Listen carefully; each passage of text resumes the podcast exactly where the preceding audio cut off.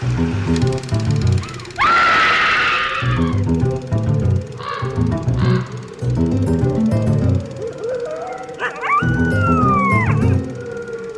and welcome to Scream Scene, the horror movie podcast where we watch every horror movie ever made in chronological order, and then we rank them from best to worst. I'm Sarah. And I'm Ben. Thanks for listening to us today. It's episode 51. Yeah. We've been doing this a while. Yeah, it's just, it's really cool. hmm What are we watching today? Well, Sarah, today we are watching The Raven from 1935. I've, I've got a question for you, Sarah. Sure. This movie is um, suggested by the classic poem by Edgar Allan Poe. I believe that's what it says in the credits. Same way as The Black Cat was inspired. Yeah, exactly. And, you know, when I read that, I thought to myself, Edgar Allan Poe. Where do I know that name from? have we have we talked about him on the podcast Several times. before? Yes. Have we do we know who he is? Is he someone important? Mildly important. Okay. Yeah. I don't remember maybe. Let's let's pretend I don't remember. It's episode 51, so exactly. And I only have a memory of one or two episodes at a time. you're like a goldfish, Right. a podcast goldfish. Mhm. So Edgar Allan Poe was born in 1809 and he died in 1849. Mhm. And if your math skills aren't very polished, that's 40 years old. Mhm. Was that mean? Poe was born in Boston. He didn't have a very happy life. Right. I'll put it that way. Mhm. Uh, his dad abandoned the family in 1810, and his mom died the following year. He was raised by some family friends, uh, John and Frances Allen. Okay. So that's where the Allen in his name comes from. Oh, okay. Uh, as he was growing up, there were a lot of arguments over money and gambling and the cost of his schooling, so Poe decided to enlist in 1827, and this is also around the same time that he started to write and get published. Okay. He wasn't very good at the army. You don't say. He was court martialed Whoa. for refusing to attend formations, classes, or church. Right, so not doing anything. Yeah, and this court martial happened shortly before he was publishing his third volume of poems in 1831, uh, which included some long poems that were reprinted, Tamerlane and Al Aaraaf, and uh, some other unpublished shorter poems.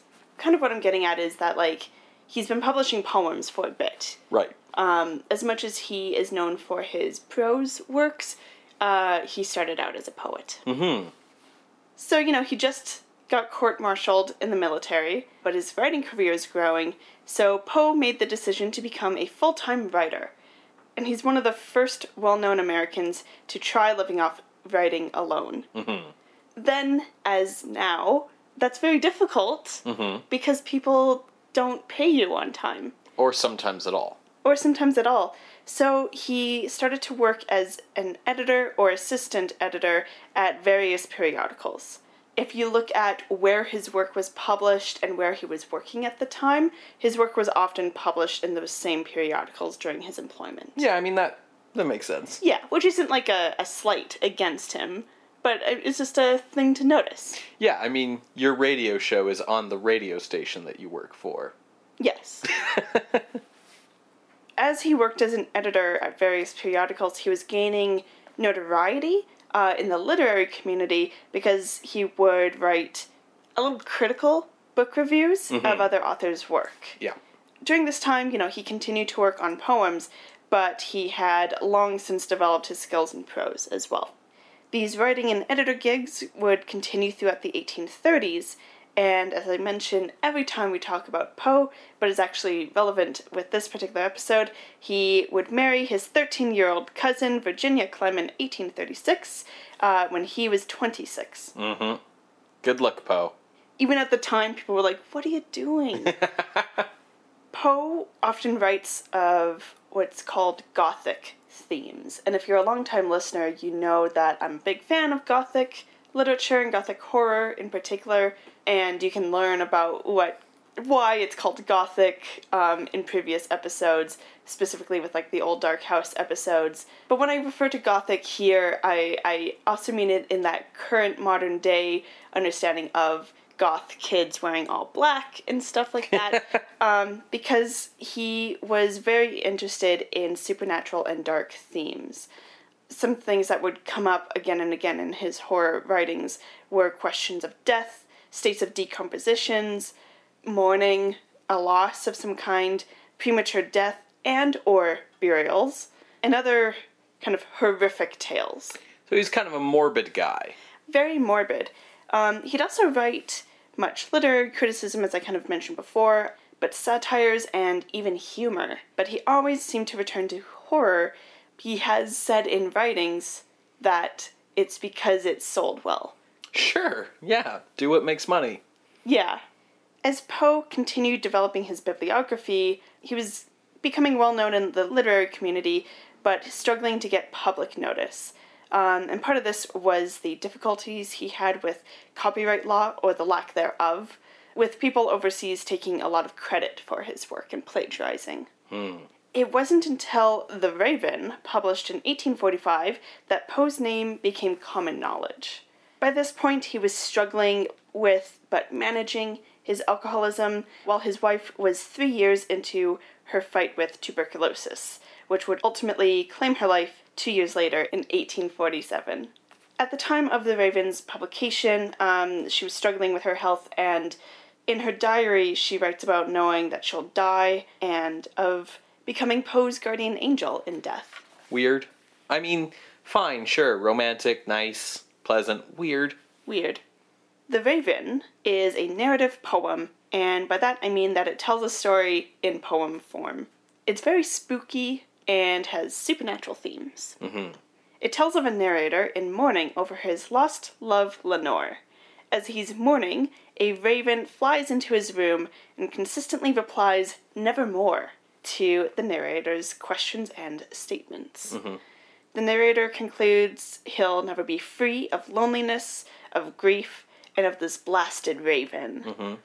Will he move on? Nevermore. Will he join Lenore in heaven?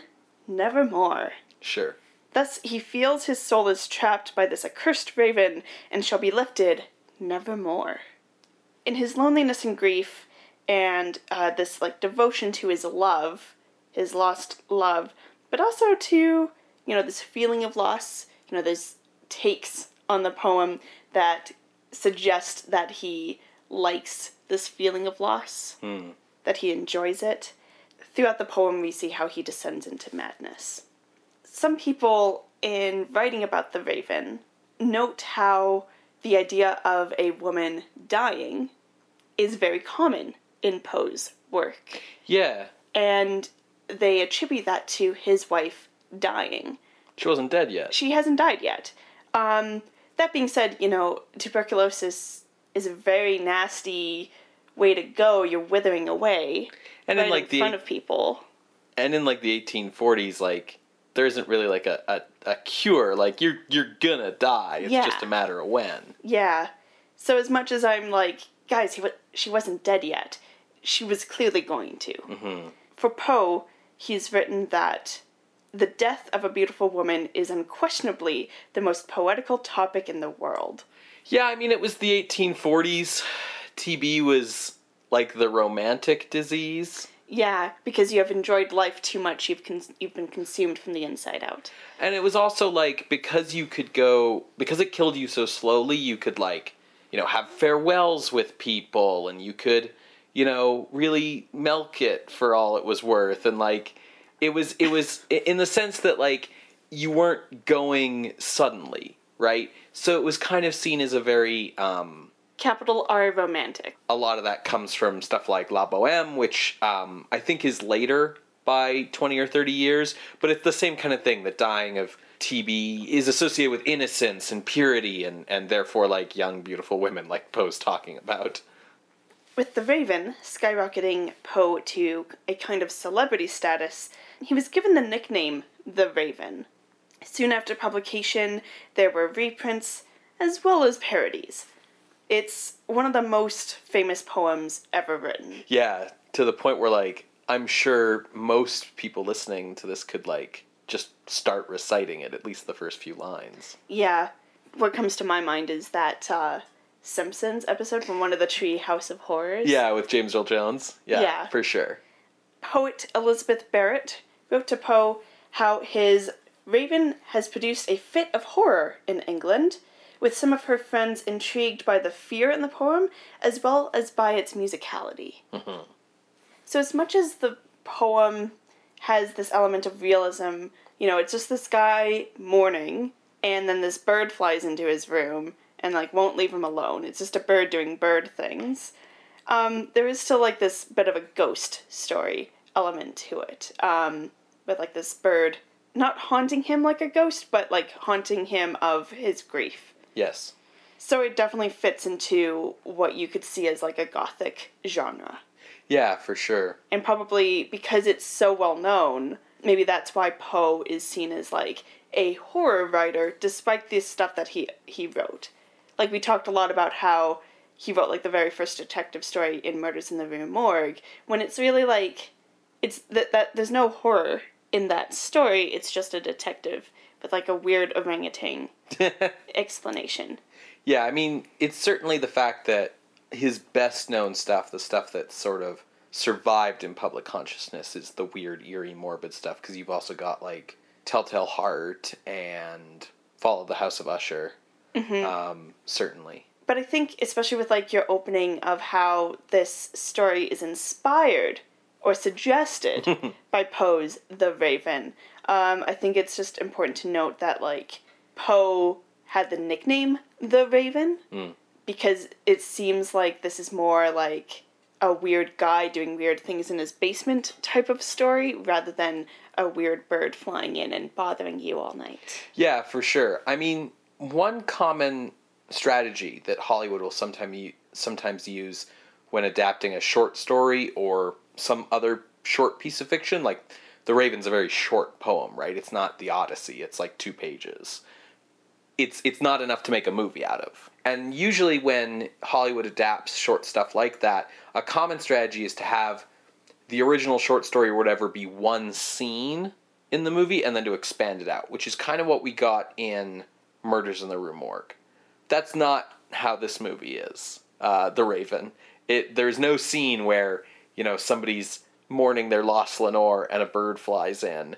That's not in here at all. Like this is much more in the Black Cat family of we took the title of a Poe thing and made up something new. um, the difference really is that there's more there's more of Poe in the Raven. He's a subject of the movie rather than in the Black Cat where they just slapped a title and threw a cat in a totally different movie. The Black Cat had been a huge hit for Universal in 1934. I think in our episode on it we mentioned that it was Universal's biggest hit of the year that year.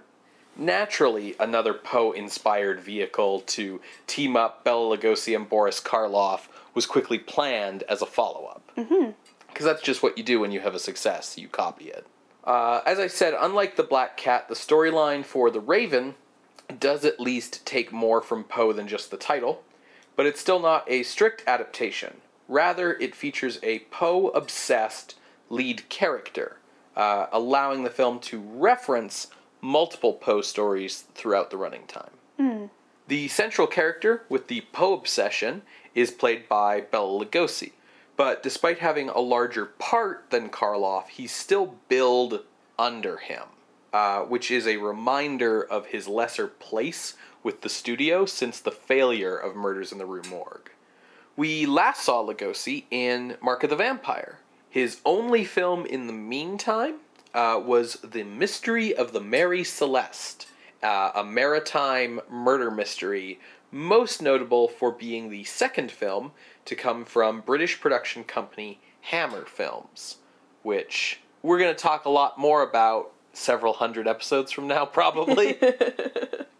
Despite his smaller role, Boris Karloff got the top billing uh, under just his last name, which had become the standard for the actor by this point.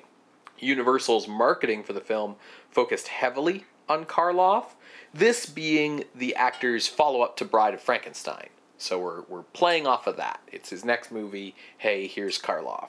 Karloff was even called a master of makeup in the marketing, as if he did his own, like Lon Chaney Sr., when of course Jack Pierce did Karloff's appearance in this film, just like all his other Universal appearances.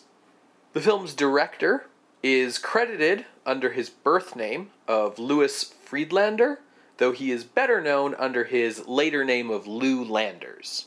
He's born in 1901 and had been working in the film industry since he was 14, and by 1934 he had worked his way up to the director's chair. The Raven was his sixth feature film in a year. In a year, whoa. Yeah, his first film was in 1934. This is 1935. Um, and he would remain this prolific after changing his name in 1936, ultimately scoring 175 directing credits across film and television before his death in 1962, his final film being released the year after his death. Any kind of notable films? He's kind of just a worker. Like, Well, clearly, if he's this prolific. Yeah, he's gonna maybe pop up again in the future, but he really did everything and anything for anyone. Returning from Werewolf of London to shoot this film is cinematographer Charles Stumar. Uh, it would, however, be Stumar's final film, as he would perish nine days before its release in a plane crash at the age of 45. Whoa. Also returning from Werewolf of London is actor Lester Matthews, who portrayed Paul Ames in that film, and he is again the romantic lead in The Raven. Opposite Matthews, as the film's uh, female romantic lead, is Irene Ware. Born Irene Allberg in 1910 in New York City, she was Miss New York at 18, Miss America at 19, and a runner up Miss Universe at 20. In 1932, she was signed to Fox Studios and her name was changed to Irene Ware. Her first big role was as the romantic lead in Fox's 1932 film Chandu the Magician, which had also featured Bela Lugosi as the villain. The Raven was her 16th film. Her career largely focused on roles emphasizing her physical beauty. Hmm. Sometimes she'd get larger parts, usually large parts in B movies and small parts in A movies. She would ultimately leave acting in 1940 to focus on a life as a wife and mother to her children, having initially married an award winning screenwriter and then divorcing him and getting married to a federal judge. I, is that like a step up or a step down, do you think? Maybe a step up with like the salary? Yeah, probably a step up in terms of like the lifestyle. Yeah. Definitely. So the Raven was greeted with disdain, uh, apathy, and protest when it was released on July 8th, 1935. That's a pretty good sign of a good horror movie, though. Uh, its themes of torture, disfigurement, and revenge were considered far too grisly for audiences of the time, and the film got a chilly reception at the box office. and this is like two years after the code? This is July 35, so the code's been in effect for basically a year.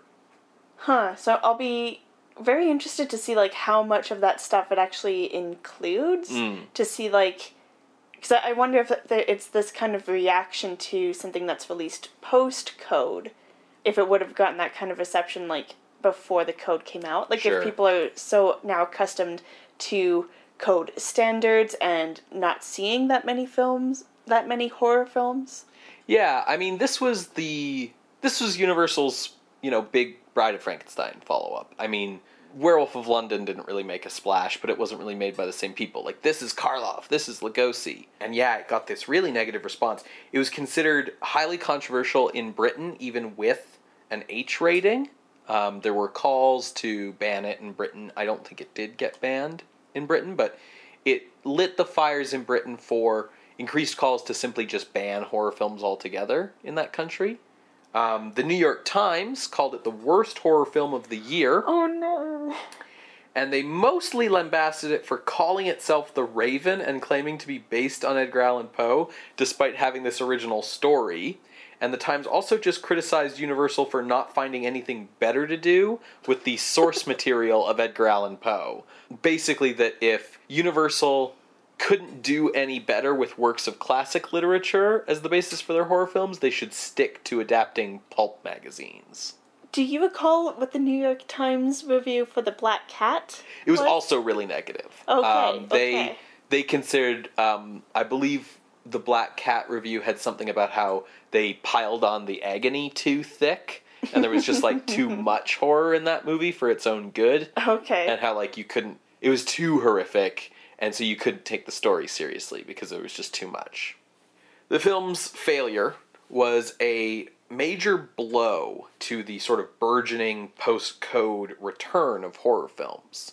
Several studios had films in production as a response to Bride of Frankenstein. We've already seen Mark of the Vampire from MGM. You know, Bride was enough to get MGM to sort of come out of horror retirement to make a, a competing film, and a lot of other studios had competing films that we'll be seeing relatively shortly but you know those films were kind of already in production on their way out the door as it were when this came out and was this big flop and that sort of suddenly made all these major studios kind of back off from the genre again and pull the brakes and it kind of left it to the B movies. yeah, if if Universal can't make a film succeed, can't make a horror film succeed, I can understand why they'd be like, ah, shit, back up, back up. Yeah, exactly.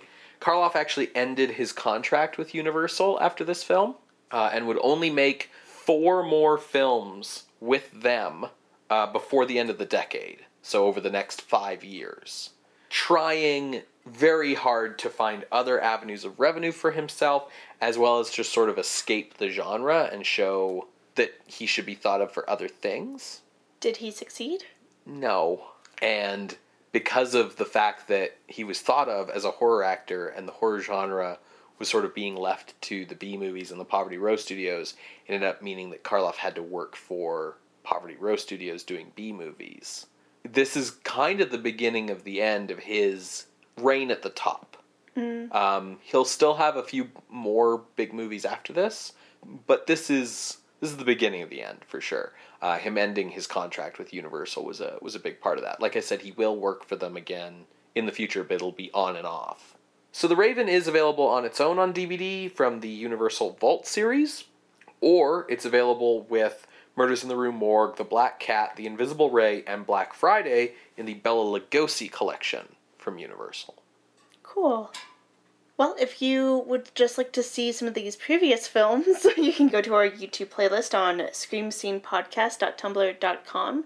But otherwise, uh, find a way to watch the movie, and we will see you after a brief musical interlude. Yeah, get yourself a copy of The Raven somehow and watch along with us, and we'll see you on the other side.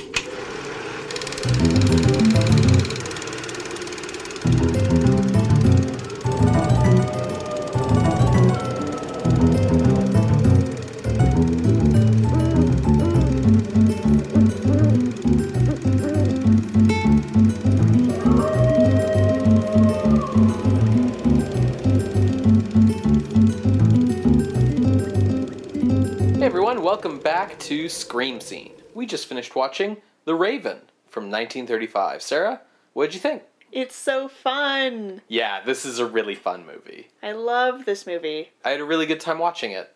Apparently, according to Ben, we've seen this before. Yes. and there were parts that I was like, this seems familiar. But for the most part, I have no recollection of seeing this movie, which made it a real treat to see this movie like it was new all over again. Yeah, it's it's a really good one. I think it's it's a bit of a hidden gem. yeah. The storyline begins with Jean Thatcher, who's a dancer, getting into a car accident. She has like a lot of nerve damage, basically. Uh, her nerves are pinched, and the doctors can't do anything about it, um, including her fiance, uh, Dr. Jerry Halden, and her dad, Judge Thatcher, is getting pretty desperate. So Halden suggests bringing in Dr. Vollin, who is this brilliant neurosurgeon. Uh, Vollin is retired and instead spends his time engaged in his hobby of being totally obsessed with Edgar Allan Poe. Dr. Vollin is Bela Lugosi. Yes.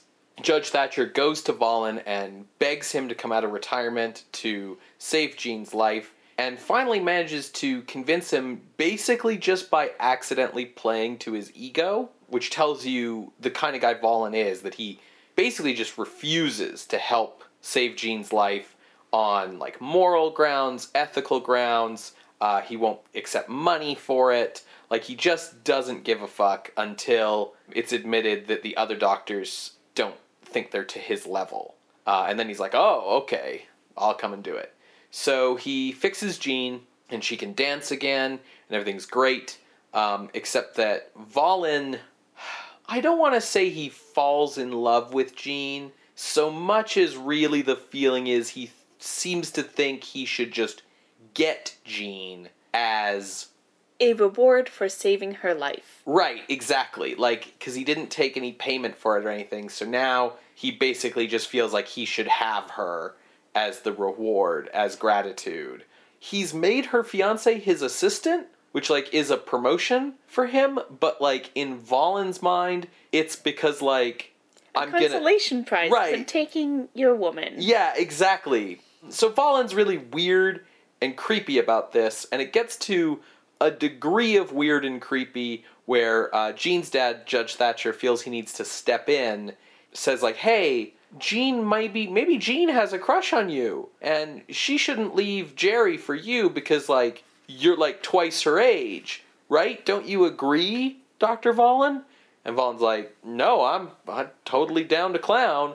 And um, the the judge is very alarmed by this and says like, "Hey, you better back away from my daughter. You're mad." And he's like, "Yup, I am, and you'll like rue the day you ever told me what to do." Can you say, uh, yep, totally down to clown in your Bela Lugosi impersonation? Yes, I am totally down to clown.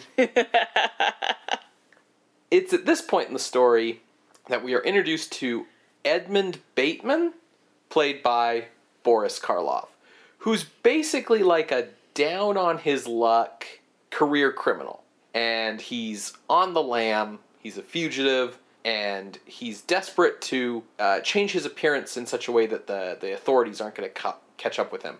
And someone tells him that uh, Dr. Vollin's the person to go to.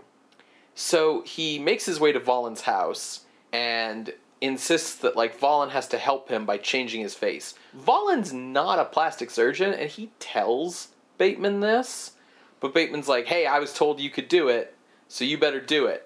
At which point Vollin decides that he'll do this for Bateman, but only if Bateman does some murder and torture for Vollin first.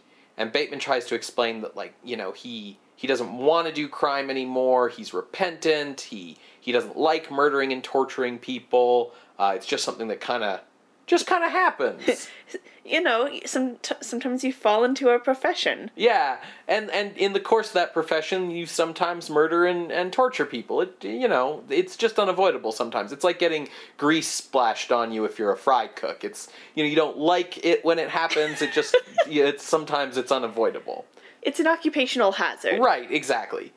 And, and you know, and, and Bateman says to Vaughn, like, hey, I've got money, I can pay you. But again, Vaughn doesn't care about money. He wants a favor. So finally, he sort of convinces Bateman to do this murder and torture for him because Vaughn says, like, hey, I can change your face, like, right now. So convinced, Vaughn takes Bateman down into his basement, which is a dungeon that's filled with replicas of torture devices from Edgar Allan Poe short stories. You know, it's sort of like when really big Star Trek fans build like replicas of the original series bridge set in their garage, only they're murder implements from like centuries old horror stories. Uh, he brings Bateman into his operating room, his home operating room, that is also down in this dungeon Yeah. and explains to Bateman that the way he can change his face as a neurosurgeon is he can manipulate the nerve endings in the muscles in his face to change his expression to whatever he wants it to be. And I'm sitting here and I'm thinking, I feel like if you just messed around with someone's nerve endings in their face, you just sort of kill all the nerves in their muscles and they just look like they'd had a stroke. Which is what happens. Yes. Jack Pierce went on vacation and they wound up with this makeup job. I yeah, I don't know if that's actually what happened, but like that's what Vollin does. He he droopies one side of Bateman's face. He makes Bateman basically look like a sort of exaggerated caricature of maybe what someone with um, like a paralyzing stroke to one side of their face might look like. So he's got sort of the the drooped mouth, a really droopy eye, his his skin's sort of all saggy on that side. And yeah, as Sarah said, the, the makeup job isn't up to the usual standard. It's it's a lot of it's the eye, rather than doing like a Lon Chaney thing and like pinning down Karloff's eyelid or something like that. Like they wanted to have the eye be dead and kind of only look in one direction so that it would be, you know, paralyzed and off kilter with his his other eye. So it looks like what they did was they just sort of, you know, made the Paper mache face. yeah, I don't know if and it's then actually painted on there, but it, it looks painted. Like it doesn't look good. Yeah, I, I don't know if the makeup's paper mache. That might be a little reductive, but you're right. Like basically, what they've done is is they've put the makeup on to the ugly side of his face, and then just painted the ugly eye on that side, and it, it doesn't look good. It looks okay in long shots, but when they do close ups, it's very noticeably fake.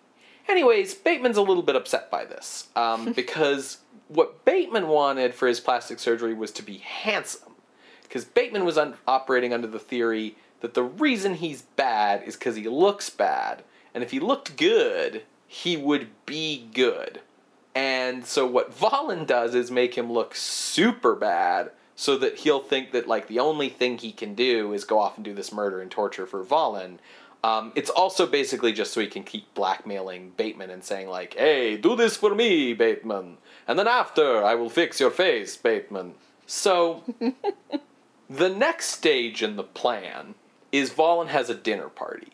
Uh, he invites a bunch of people to stay over at his place for the weekend, uh, including Jean and Jerry, uh, her dad, Judge Thatcher, and like four comic relief people, like two couples worth of comic relief people. Judge Thatcher isn't really into this idea because he's, you know, aware that Vollin like wants his daughter, but like when he arrives, Vollin's like, "Hey, like I'm sorry, like I didn't mean it. It's okay. I was just joking. Like whatever." And um, they have this sort of evening, and for whatever reason, I don't understand why this is part of the plan. It ultimately doesn't seem necessary, but for whatever reason, the plan involves Bateman pretending that he's Vollin's butler. So he walks into the room and people scream and Vollin explains like, "Oh yeah, he his face in World War One. He's an old friend of mine. Now he's my butler. Like, don't worry about it." Um, and Jean gets scared by seeing Bateman at one point. Um, but when Vollin explains what the deal is, she apologizes to Bateman and says like, "Hey, it's okay. Like, you just startled me. That's all." And it feels like it's that moment of like, "Oh, someone finally showed Bateman kindness, so now." He's like not sure if he can be evil anymore, kind of thing, right? So uh, you know, eventually we get to the part where everyone wants to go to bed for the evening, and a big storm has broken out. I'm, I'm pretty sure there's a lot of stock footage from the old Dark House rainstorm Yeah. here, Yeah. and everybody goes to sleep. The judge is really worried about Jean, so Jean and Jerry decide to switch rooms. This is sort of that typical old Dark House running around stuff. A little bit. But really, where it all leads to is Bateman captures Judge Thatcher out of his room and brings him down into the torture dungeon. And like, a, so like, if that was what Vollin needed Bateman for, why have him walking around the rest of the night scaring people and or potentially deciding that he really likes Jean and doesn't want to hurt her? Anyways, There must have been like a plan after to blame all of the torture and murder on Bateman. sure, that makes sense. Yeah.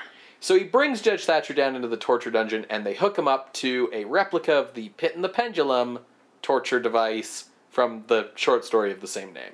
Someone stopped on a table and the pendulum with like the sharp edge is swinging down and is going to chop the dude in half. That's In that's what that looks like. In 15 minutes. yeah, yeah. Got a definite timer on it, because the idea is the torture is supposed to be like the, the waiting. Like Yes. you know this is going to happen, but you can't escape it. Turns out Vollin's got like the whole house rigged up to like a series of switches to do all kinds of crazy things. Jerry notices that the judge has been kidnapped and is trying to get down to the torture dungeon. He wakes up uh, one of the two comic relief couples. The other comic relief couple's been drugged and is just out cold. And they're trying to get down to the torture dungeon to save the judge. Meanwhile, turns out Jean's entire room is just on an elevator to bring it down into the torture dungeon. So that happens. Eventually, everybody's all down in the dungeon, and Vollin reveals that he's going to kill Jean and Jerry. So I guess we've moved past I'm going to steal her for myself and into the if I can't have her, no one can stage. So he sticks Jean and Jerry into another Poe inspired torture room, which is just that room where the walls close in from every like movie serial you've ever seen. and that's just going to crush them and kill them. And it's at this point that Bateman decides that like he can't go through with this anymore um, and redeems himself by saving Jean and Jerry at the last minute uh, which results in Vollin shooting Bateman in retaliation. But with his last sort of ebbing, dying strength, they have a struggle. Bateman pushes Vollin into the crushing room and hits the switch again and kills Vollin and then, you know, dies of his gunshot wound. And then everybody rescues the judge in the nick of time. The end. Everyone needs a torture dungeon. Yeah, I mean, I don't want to kink shame Dr. Vollin here, but like, this was a little extreme, Sarah. Bela Lugosi is so much fun in this. He's clearly having a lot of fun here. He's he's chewing scenery, he's hamming it up, he's relishing every sort of diabolical line. The script really plays to his strengths by letting him talk. Yeah. Give him a lot of uh, spooky speeches. Yeah, um, a lot of maniacal laughter, Mm-hmm. which is great. We we mentioned in the beginning how this director is a working man director. You know, Yeah. give him a job, he'll get it done. In the past, when we've seen working man directors take on horror films, it hasn't always worked out. Yeah. Here, I think it worked out. Yeah, he, he gets the style really well. Um, The gets- the look and feel of this feels right. Yeah. Um, also, just like the pacing that you need to have for the for the tension and the suspense to work as well. Mm-hmm, I think he I pulls off really well. Yeah, yeah. I wish Karloff had had more to do. um, but that's just kind of the the hand he was dealt with this script. it's very much the hulking dumb brute mode of Karloff, like the Frankenstein monster or um, the old Dark House Butler. I forget his name, but definitely Morgan. Morgan. Yeah, totally. I will say that given that this movie flopped and Karloff's lesser role in the film, it mm. would be easy to kind of blame Lugosi again. Mm. Uh, because, like, the last time he was this prominent in a Universal film was Murders in the Rue Morgue. Mm-hmm. So, in a way, Karloff kind of maybe survived this movie flopping. I could also see how like why Karloff would cancel his contract out. Like, given this lesser role and then the movie's a failure, it would you could understand how he might see that the studio was mismanaging his career. Mm-hmm. What's sort of interesting, like I think Dr. Vollin's a very fantastic villain for Lugosi to play. It's interesting for me to compare Vollin and Bateman with uh, Werdegast and Poelzig from The Black Cat Okay. because Werdegast and Poelzig were really like more equal roles, right? It was like Like, we talked a lot about how that movie was like a chess game between equals. yeah, it had that same feeling that say like The Prestige does with Hugh Jackman and Christian Bale where they're they're sort of equal characters. This part Dr. Vollin has none of the subtlety of Werdegast, right? There's none of that moral ambiguity. Um, there's kind of no two ways about it. Vol- Vollin is like a piece of shit, right? Like even before he decides he's going to murder everybody, he's already a shitty dude. The movie goes to great lengths to show you what a shitty guy is just from the get-go when he's like refusing to help save someone's life because he just doesn't care, right? Yeah. That being said, even though it's not as the part doesn't have as much um Meat? doesn't have as much variety or or um, layers as as Werdegast. Um, it's still a lot of fun. It's it's a delight to watch Lugosi play it, right? Yeah. It's funny that you are comparing these two roles with their two roles in The Black Cat. Because for me, this movie really reminded me of Phantom of the Opera. Vollin and Bateman are like if you took the Phantom and split him into two different characters. Totally. Yeah, I, I totally see where you're coming from there. Really, when I started to make these connections was uh, there's a part where Jean does an interpretive dance to this guy narrating the Raven poem. Yeah. And it's it's it's something. It's mm-hmm. fun. Like that whole thing is in here just to kind of help ease the audience into the the horror that's to come. And also to like try and justify why we called this movie The Raven. yeah. But yeah, so we have like uh, this older guy kind of manipulating a younger girl. There's a torture basement. Uh, there's a man with a deformed face. who the girl takes pity on at one point. Yeah. And yeah, you're totally right that it's like Phantom if the if Phantom was split into two characters. But there was also a time when The Raven reminded me of other horror films.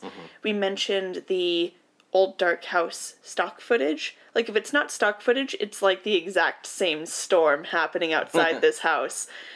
There were moments where it felt like it had Murders in the Rue Morgue camera ticks to it. Um, specifically when like there's these various close-ups in the hospital room at the beginning, it felt very reminiscent of the various close-ups during the Rue Morgue orangutan attack scene. Sure. And even like the storm outside the house, uh, yes, it feels very reminiscent of Old Dark House, but you could even trace it to the film by Roland West, The Monster, from the 20s. Yeah. So I feel like just as much as this film is inspired by Poe's works, it feels very inspired, or at the very least taking from previous horror films, and does them pretty well. Yeah, it's it's like a synthesis. Yeah, and it's not doing anything new with them, but it's it's really bringing these elements together in a cohesive way. Mm-hmm. And it tells me that like this working man director did his homework. Yeah, that's a fair thing to say. You know, in, in Black Cat, Lugosi and Karloff were, were equals, like we said. Here, there's really no question to who has the more substantial role. Totally. It's it's Lugosi all the way, and Karloff's really like a, a minor figure. He's he's a, a henchman, really. Mm-hmm.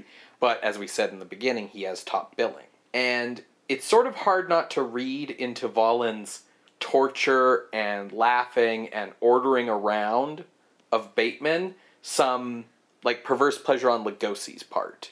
Like you watch this movie and you and you you see Lugosi just cackling at Bateman having a hard time of things and ordering him around to do whatever he wants and really lording it over him and knowing the way that their careers diverged and even the way they were treated in the marketing for this movie with Karloff really front and center of that marketing it, it really kind of feels like Lugosi's having fun lording it over this other actor a little bit. I mean, I don't know if that's really true, but it's it's hard not to watch the movie and feel that in some way when you're watching it. I agree. Um, and that's the only part of Lugosi's performance that kind of put a bad taste in my mouth. But yeah. That first scene when Bateman has yet to realize what he looks like and he's in the operating room. And Vollin like draws the curtains on this like bank of mirrors along one wall and he's watching Bateman out of like a little tiny porthole and just laughing and cackling at Bateman as he sees his face. Yeah. I don't know, there's just such like relish on Lugosi's part. Yeah, for me, this is a very competent, well made horror movie. It balances tone pretty well. Like, it Yeah. has these, um, like you said, the, the two couples of comic relief. Mm-hmm. And, like, there's times where you're like, here's the, here's the comedic relief. But, um, it wasn't, it wasn't bad. Yeah, it wasn't nearly as tiresome as it's been in some of these other films. Yeah. That this movie failed is interesting to me because I think if this had been made even um like a year earlier, I don't think it would have failed as much. Yeah, it's it's a really fun movie, and I don't really think it goes too too far. At least not in depicting anything on screen. You know, I think it follows the code to the letter in terms of like not showing explicit methods of how things are done or whatever. Like it really just feels like maybe what was too over the top for people was exactly how psychopathic Lugosi's character is, right? Like it's almost feels to me like a weird um unintentional side effect of code morality. Really? So there's no subtlety to him, right? I, I said that earlier. He's he's self-absorbed. He's cruel. He's totally mad. And I think in previous pre-code horror movies, the villains, you know, your your Draculas and your Imhoteps, you know, were villainous, but they always had something you could latch on to. Like Imhotep has his lost love, and you know, Dracula's got a bit of tragedy to him, and you know, Phantom of the Opera, like you said, like there's people pitied the Phantom um, because he just wants to be loved, and and so on. Whereas like Vollin, like like I said, I don't you don't get the impression he loves Jean so much as he just feels he deserves her and he has really no human feeling at all. He just is full of hatred and cruelty, and it's very extreme. And I wonder if, you know, he is that way because the code says he can't be sympathetic. But I wonder if that sort of pushed the evil in these characters to an extreme that audiences weren't really used to. That's a really interesting idea. For me, I was thinking that the code has been instilling an expectation from movies, Mm. and that expectation is leaving little room for horror in general. That's true. I mean, in terms of what we've seen of post code horror, we've had, you know, Bride of Frankenstein, which really camped everything up to give it a lighter, funner tone. And then we had Mark of the Vampire going back to the old um, Scooby-Doo. Scooby Doo ending of the 20s um, as a way to take the teeth out of it. Whereas, like, this movie follows, I think, the code to the letter, but the, the teeth haven't been taken out of it the way it has in those other two movies. So I think I think there's maybe something to your point as well. Yeah. Well, our upstairs neighbor has started vacuuming. Do you want to keep going? yeah, I'm gonna to? I'm gonna keep going. Yeah, our, our upstairs neighbor likes to vacuum at odd times of the day, So have fun with that, listeners. and future Sarah editing. Yay. So speaking of code morality, if we want to talk about characters who have some gray to them, the closest is actually Karloff's. Totally. you know, he's a sympathetic jailbird and murderer, right? It's made clear that he escaped from prison, he killed guards on the way out, he killed like a guy during a bank robbery, all this kind of stuff. But the way the movie gets around it is it goes to a ton of effort to paint him as repentant, as wanting to be good and not doing crime anymore, um, so that we know we're supposed to feel sorry for him.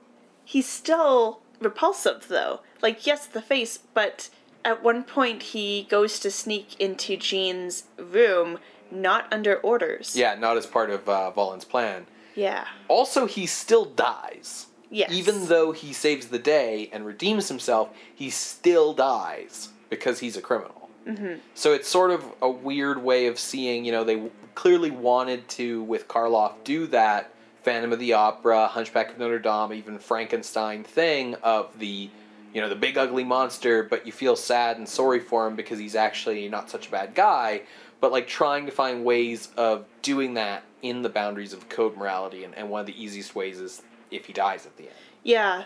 He also doesn't seem as bad compared to Vollin. Yeah. Right? So that maybe that's also how his grayness got past the code.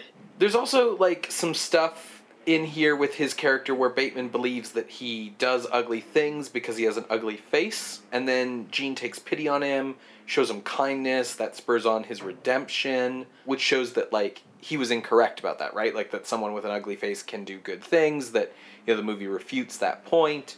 Um, it's sort of like a Cliff Notes amalgamation of Hunchback, Phantom, and Frankenstein. Yeah, totally. Um, the issue I kind of have with it in this movie is that the misunderstood monster and the idea of not judging someone by their appearance in this film um, it feels less like you know a message like this is what the movie's about and more just like it's here because it's a trope of the horror genre Mm. Like in the way that you're saying that um, the director you know did his homework and took these elements that have already existed and synthesized them together in a way that works this idea of like the misunderstood monster feels like it's here just because it is in other movies. It doesn't feel like an overt theme so much as just like well we also have cobwebs and torches and a dungeon. That's a really good point, and I think you're totally on the nose there.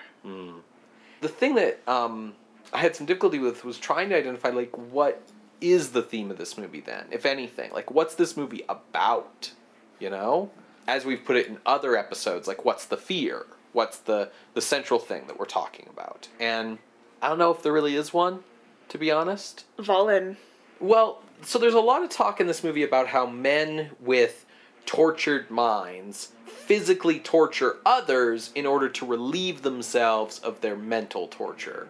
This is Vollin's explanation for his motives that um, his love of Jean tortures him day and night and he can't get it out of his head, so the only way for him to relieve this torture upon him is to torture everyone else. He insists that, like, when he's finished killing everybody, he'll be the sanest man alive. But he's quite mad when he says that, and he's already not great even before he's fallen in love with Jean. Like we're explicitly show that he was always kind of a bad dude. So I'm not sure if we're actually supposed to take this as face value as the movie's thesis because It feels very code motivated. it's well it's and it's the villain's worldview, right? So I don't know if it's the the and and we're explicitly told the villain is crazy and evil. So you know, Vollin also offers this as his interpretation of Poe's writings that like Poe wrote torture stories because he himself was tortured by a lost love, which that's pretty dire as far as literary criticism goes. so it ultimately kind of left me feeling like there's like there's not much that this movie's saying in a broader sense about what we should be afraid of. I mean, we're afraid of Vollin, but like that's within the plot of this movie. You know what I mean? There's there's nothing. This movie isn't saying anything bigger.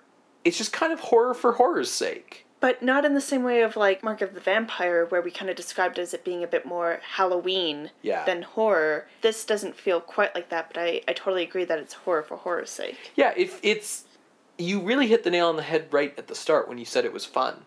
Mm-hmm. Like it's just a fun romp. Like if you like old horror movies, you'll have a fun time with this because it just kind of feels like they're you know coming up with stuff that they think will entertain people. Yeah. You know, there's good sets, good cinematography, fun characters, good thrills. It's just a lot of fun. Yeah. Do you want to move into ranking? Yeah, for sure. So, Sarah, where were you thinking for The Raven? What area of the list were you looking at?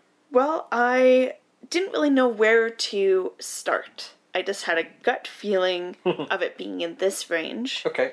and I would put it between um, either above number 22, the 1913 Student of Prague, down to either above or below Mark of the Vampire at number 26. All right, you have almost exactly the same range as me. Oh. Uh, my range is basically just one spot above yours in both cases.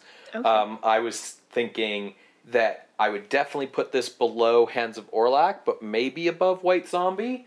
And then my floor was definitely above Murders in the Rue Morgue. So really close to yours. What's interesting is that regardless of whose range you're looking at, yours or mine, it's kind of bracketed by two other Bela Lugosi movies on either side, White Zombie or Murders in the Rue Morgue. Yeah, I was thinking about Murders in the Rue Morgue. We kind of talked about how it's a sticky wicket with, like, ranking Mark of the Vampire. Yeah, and it's the same sort of thing here where do you rank something against the most horrific parts of Murders in the Rue Morgue, or do you rank something against the least horrific parts of Murders in the Rue Morgue? Yeah, and I I was just kind of thinking about the way that Lugosi plays the two main characters. Mhm. And in Rue Morgue, he's able to still be this very diabolical, completely evil type of person, but it's just full on horrible. Whereas here, you could kind of have fun with it. Like, his performance is great in both, but I had more fun with this one. My feeling is that like if Lugosi's the best thing about both movies, there's more Lugosi in this one. That's true. Like it just feels like his part was really cut down so much in Murders of the Rue Morgue. Like you really get more of the hero, the actor playing Dupont. Yeah. Um, whereas like the hero in this movie is just as ineffectual as every other Universal horror movie's hero ever. um, and this is really Lugosi's movie to a very large degree, more than most other movies we see him in. yeah, that was really nice. Yeah, it's it's his show. Um, so that's sort of why I like it better than Murders in the Rue Morgue. Yeah. So why were you considering putting it above White Zombie? For me, it was below White Zombie. Um, I guess because White Zombie.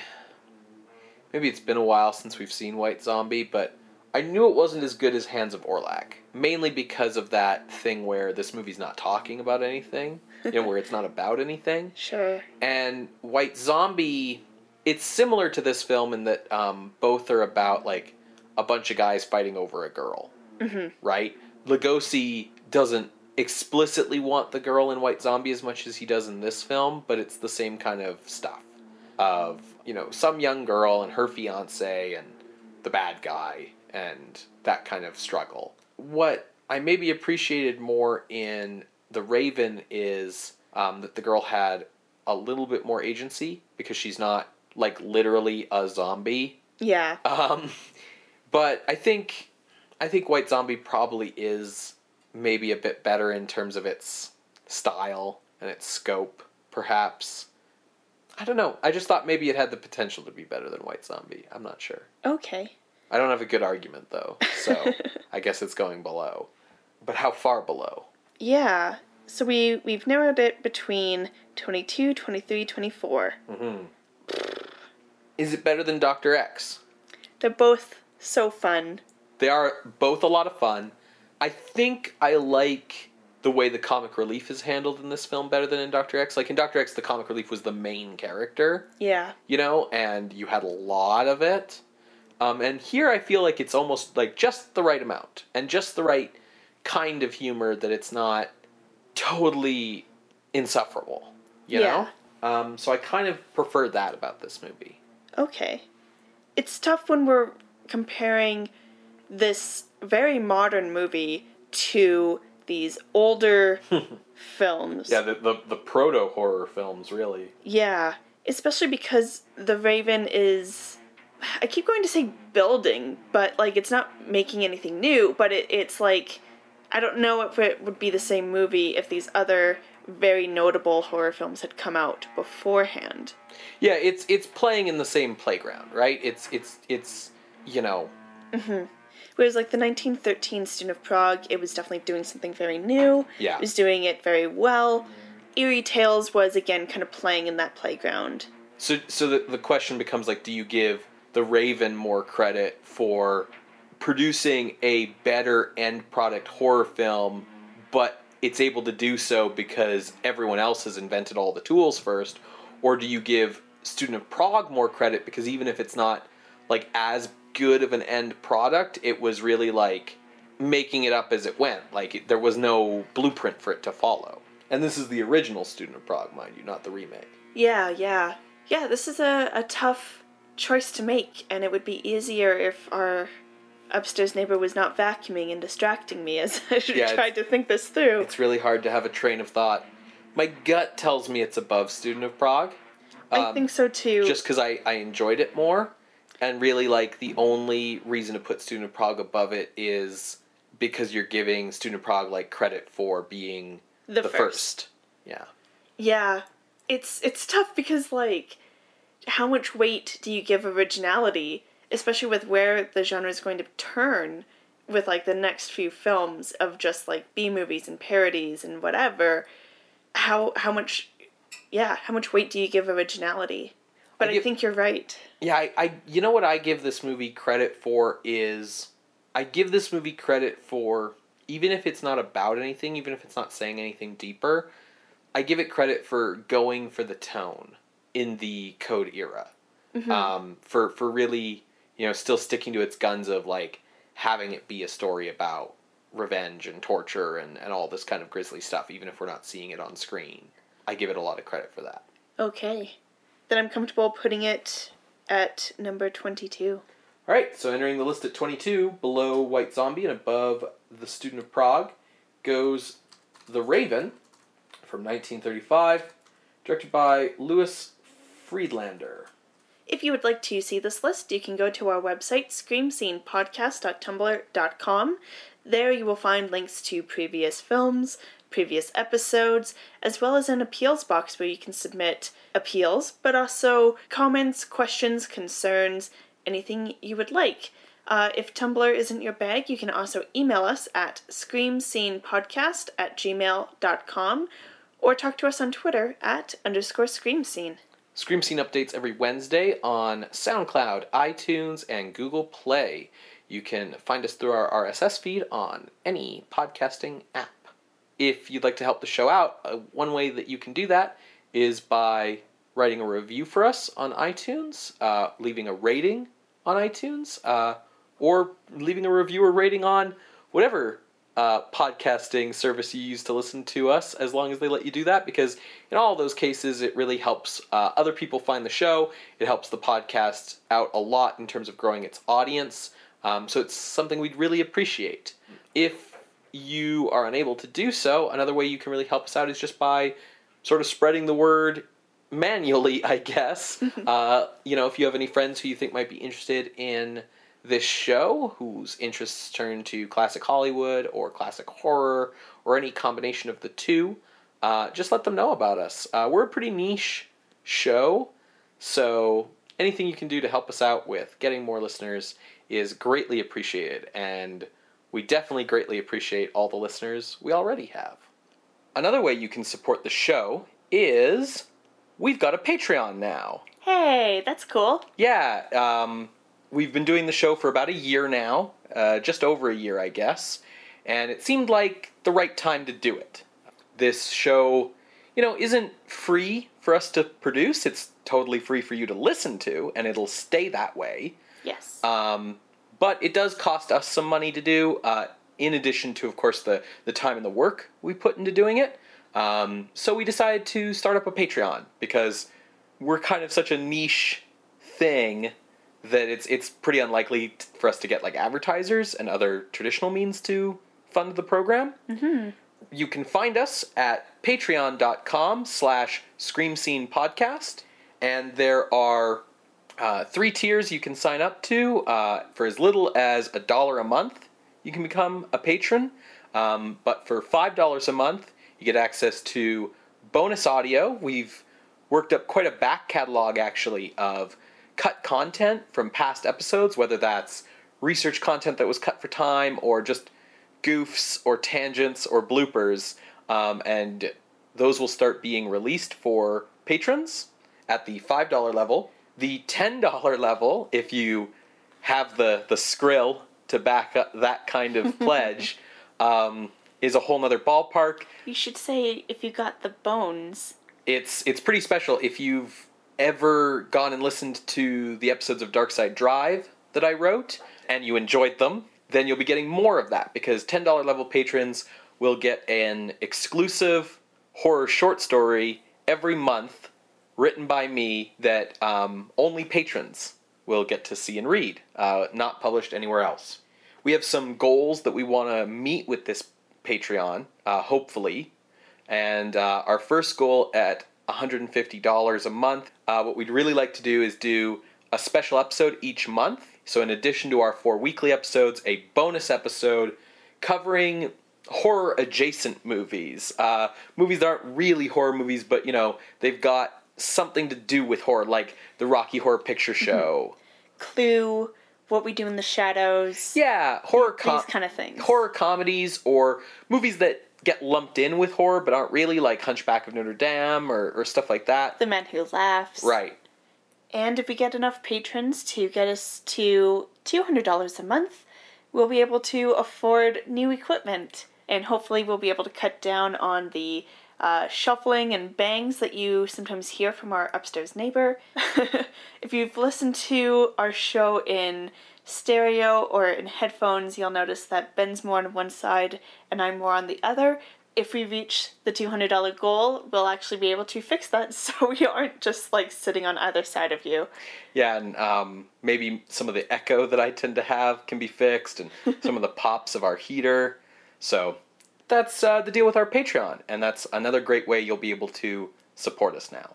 So if you want to check out this Patreon, you can go to patreon.com slash scream scene podcast, and we'll also have a page for it on our website.